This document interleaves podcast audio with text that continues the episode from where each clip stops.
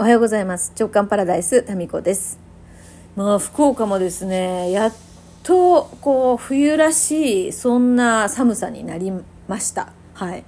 今朝もめちゃめちゃ寒いですね、えー、特にこの築40年の戸建てっていうのはもう外の気温とですねあんま変わんないんですよ家の中がね。えー、ですからもうこのガスファンヒーターの前からほぼ動けないっていう状態が、えー、続いております。で取り合いになるんですよここ。ここっていうのはもうこのねガスファンヒーターの真ん前ですね。で2階にですね私の部屋があるんですけど、まあ、書斎というか物置というかまあここがねまたね外よりも寒いってあの不思議だよね。なんで外より寒いっていう現象になるんやろうか。1階でこんなストーブがあるのにね。夏はさすごいですよ私の書斎。夏は外より暑くて冬は外より寒いんですよ。不思議だよね。そういう不思議な空間が我が家には存在しております。だからなんか自分のその空間があるにもかかわらずあんまりそこでねなんか作業しないんですよね。だから効率悪いんですよ。平屋がいいな。小さくても平屋がいいな。うん。2階の家ってさ2階の部分も上手に使っている家ってありますかね？私片付けで相当いろんな方のお家に行ってね作業をさせていただいたり片付けのこう相談に乗らせてもらったりしたんですけどやっぱね2階はね全然使わないかあと物置になってるかなんかそういう感じの家が多かったな。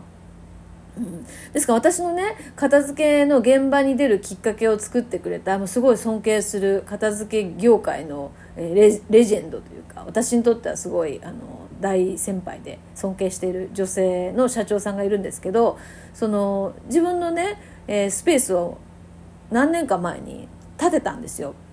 まあ、お家兼と会社なのかな？職場兼自宅、まあ、将来自宅になるかもしれないみたいな。でやっぱりね平屋でしたね。でちょっと田舎の方にお住まいなんですよ。ですからもう土地もね広々とありますしでも平屋。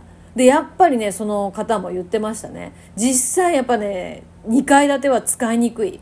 でもやっぱいろんなそれこそお宅に行ってるわけでどういう家が暮らしやすいのかっていうのをねうん、まあもう何十年もかけて見てるわけですよね。こういう家は散らかる。散らかるのはこうここに原因があるからだって。でそれを全部踏まえて作ってるのでもう私のね超憧れの家なんですよそこ。平屋でね。あの細かい区切りっていうかスペース。区切ったもう完全に区切られるスペースっていうのはなくて全部が緩くつながってるっていう、うん、なんかこれ理想だなと思ってあんまりこう自分で家を建てたいとか家を持ちたいっていう思いがあんまりっていうか全然ないんですけどその家だったら欲しいなって思いましたね。現実的には相当広い土地がないと難しいんでしょうけどね。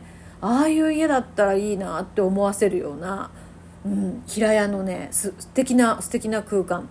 あそうだなもうあれだな。そのね、社長さんのところに私一回行って、クラブ JK の中でちょっとライブしたいなって思ってたんだよな。だけどまあコロナ禍とか、まあちょっと今インフルとかね、流行ってるんで、もうちょっとしたら来年お願いしてみようかななんて思ってます。はい。うん。ね。それぐらいこう超理想的な空間であり、あの、まあ SNS とかね、一切やってないんですよ。そう。まあ連絡取るためにやってるぐらいかな。なんだけどもうずっと何十年もですよ。もうお客さんが途絶えず。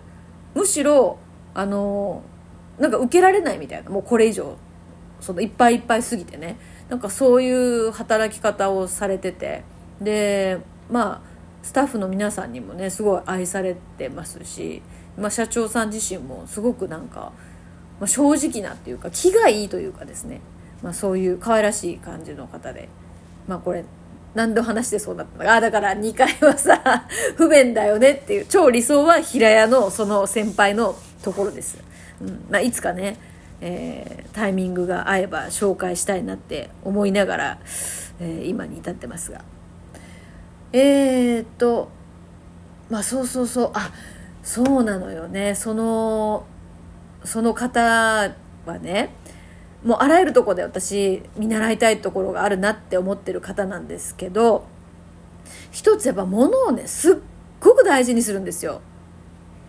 うん、大事にするレベル感が違うもう本当に大事にするっていうかあのねそのものをどうやったら活かせるかっていうことをすごく考えてる方でで自分自身のね持ち物もまあほとんどあのお客さんのところでいらないって言って捨てられそうになったものだったりするんですよ。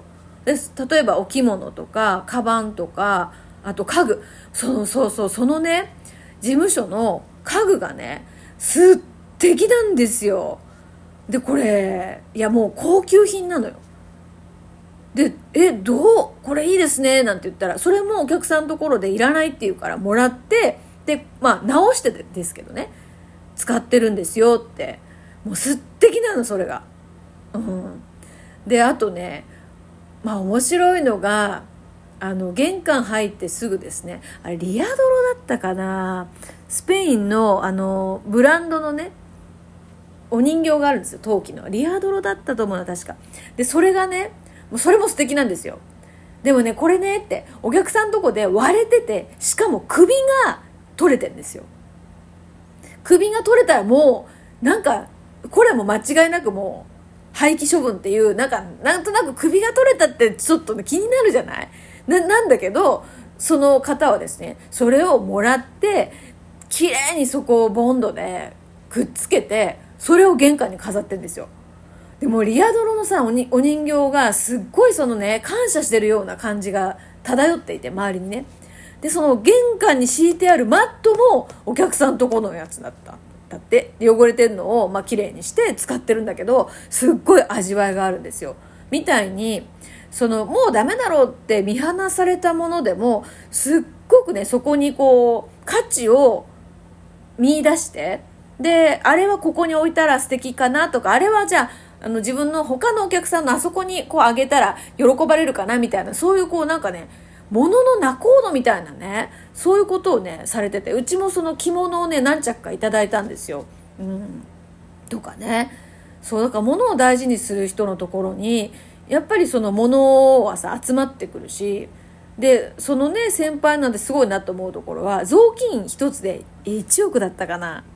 11億だったかな。10億だったかな。忘れた。まあ億をね稼いでるんですよ。で雑巾1枚でっていうのはちょっとまあ大げさなような気もしますけどでもね本当なのよ。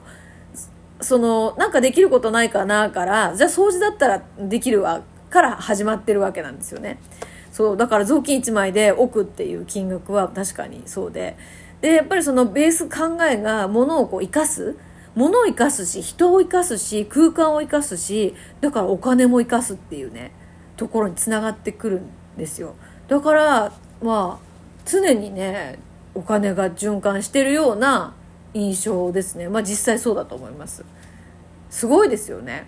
すごいなと思う。やっぱこういうすごい人ってさなんか SNS とかそのなんだろうなネットに出てこないよね。であんますごくないからめっちゃ宣伝するんですよきっと。私思うわ。へそ曲がりだから思うんです。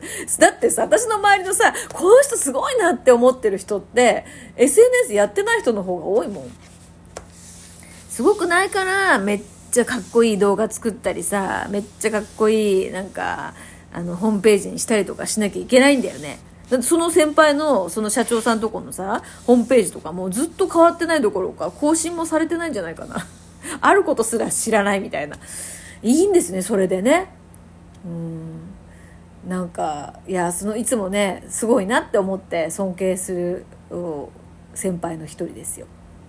でねそのもうもうちょっと終わりがけにあれですけどそのお金もねそうやってどうやって生かそうかっていう視点があるところにお金が集まってくる。はこれ多分法則だと思う。物も人もお金もね。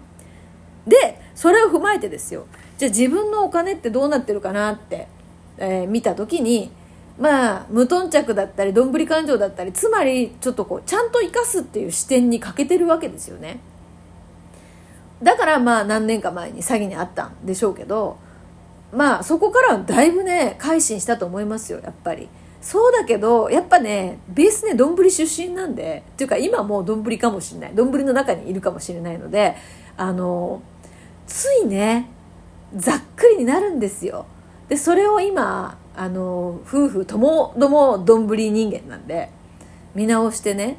大体そのそもそもなんか我が家にはどこにいくらあってまあ資産と言われるものはどれぐらいあってねどうなってんの？をこの土日2人でやったんです、まあ、ほとんど私1人でやりましたけど。でやったのをちゃんとね表にしてヨッシーと共有するっていうことをやりました、まあ、これねやるとさあのお金ないないって思ってたけれどもなんかそこここにあるよね。なんか商品券だったりとかあのクオカードだったりとか、まあ、切手とかね。そういうのも一応資産っちゃ資産じゃないですか。私なんかねそういうものを大事にされてないものってどんどんこう意気消沈してね気配を消すんじゃないかなと思うんです。で今日ねまあこのトークはちょっとまとまりがありませんけど。あのまとまろうとも思ってないみたいなね。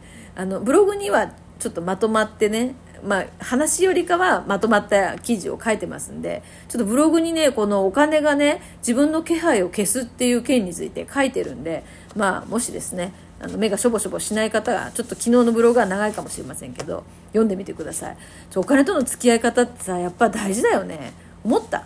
うん、なんか自分の人生を大事にするっていうとことめっちゃダイレクトにまあつながってるなっていう、うん、それをね時々こう思い出さないとやっぱね丼の中がさ居心地がいいからすぐ戻っちゃうんだよね。ということで、えー、今日はですねなんか月曜日の朝から、えー、大好きな先輩とあとお金の話について語ってみました。それでは。